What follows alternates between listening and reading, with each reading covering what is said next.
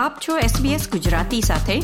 વિવિધ વિષય પર રસપ્રદ માહિતી મેળવો sbs.com.au/gujarati પર.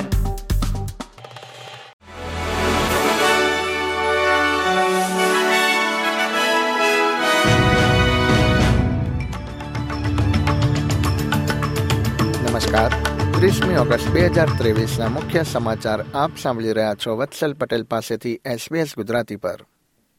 ઓસ્ટ્રેલિયામાં ઇન્ડિજિનસ વોઇસ ટુ પાર્લામેન્ટ જનમત ચૌદમી ઓક્ટોબરના રોજ યોજાશે.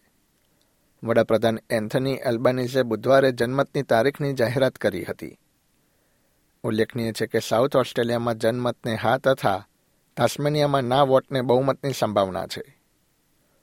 સાઉથ ઓસ્ટ્રેલિયામાં જનમતની જાહેરાત કરતા વડાપ્રધાને દેશને સંબોધન કર્યું હતું. જેમાં તેમણે ઓસ્ટ્રેલિયાના રહેવાસીઓને તમામ પાસાઓ પર ધ્યાન આપીને મતદાન કરવા જણાવ્યું હતું. ઓસ્ટ્રેલિયાની ટોચની રેલવે સંસ્થાએ ઉદ્યોગમાં કૌશલની અછતને પહોંચી વળવા માટે યુવા કામદારોની ભરતી કરવાની ઝુંબેશ શરૂ કરી છે.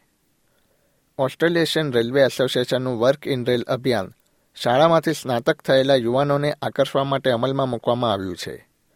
એક આંકડા પ્રમાણે પચીસ વર્ષથી ઓછી ઉંમરના કામદારો ઉદ્યોગના કાર્યબળના માત્ર ચાર ટકા જેટલું પ્રતિનિધિત્વ કરે છે. વિક્ટોરિયાની ત્રિપલ ઝીરો કોલ સર્વિસને સરકારના નિયંત્રણ હેઠળ લાવવાનો કાયદો આજે ત્રીસમી ઓગસ્ટના રોજ રાજ્યની સંસદમાં રજૂ કરવામાં આવશે. આ દરખાસ્ત હેઠળ વર્ષના અંત સુધીમાં ઇમરજન્સી સર્વિસીસ ટેલિકમ્યુનિકેશન ઓથોરિટીને ત્રિપલ ઝીરો વિક્ટોરિયા તરીકે ફરીથી ઓળખવામાં આવશે. અગાઉ ભૂતપૂર્વ પોલીસ કમિશનર ગ્રેહામ એસ્ટને ભલામણ કરી હતી કે એજન્સી વ્યવસ્થિત રીતે કાર્ય ન કરી રહી હોવાના કારણે તેમાં સુધારાની જરૂર છે. ટેસ્લાએ તેના લગભગ અડધા ચાર્જિંગ સ્ટેશનોને અન્ય ઇલેક્ટ્રિક વાહનો માટે ઉપલબ્ધ કરાવવાની યોજના જાહેર કરી છે. કંપનીના વિસ્તરણના ભાગરૂપે ત્રીસ ટેસ્લા સુપરચાર્જર કેન્દ્રો અન્ય વાહનોને પણ ચાર્જિંગની સુવિધા આપશે. જેમાં New South Wales, Victoria, Queensland, દક્ષિણ ઓસ્ટ્રેલિયા, પશ્ચિમ ઓસ્ટ્રેલિયા અને ઓસ્ટ્રેલિયન કેપિટલ ટેરેટરીમાં તે ખોલવામાં આવશે.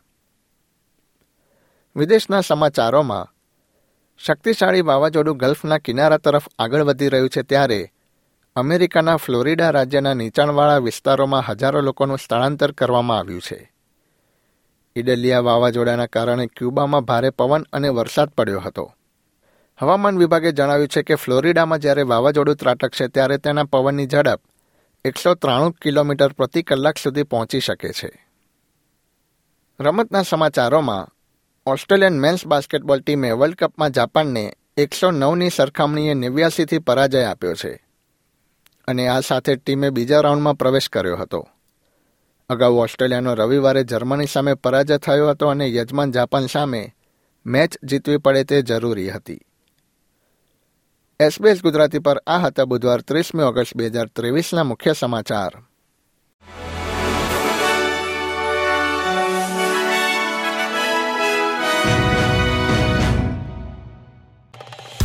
લાઇક શેર કોમેન્ટ કરો. એસબીએસ ગુજરાતીને ફેસબુક પર ફોલો કરો.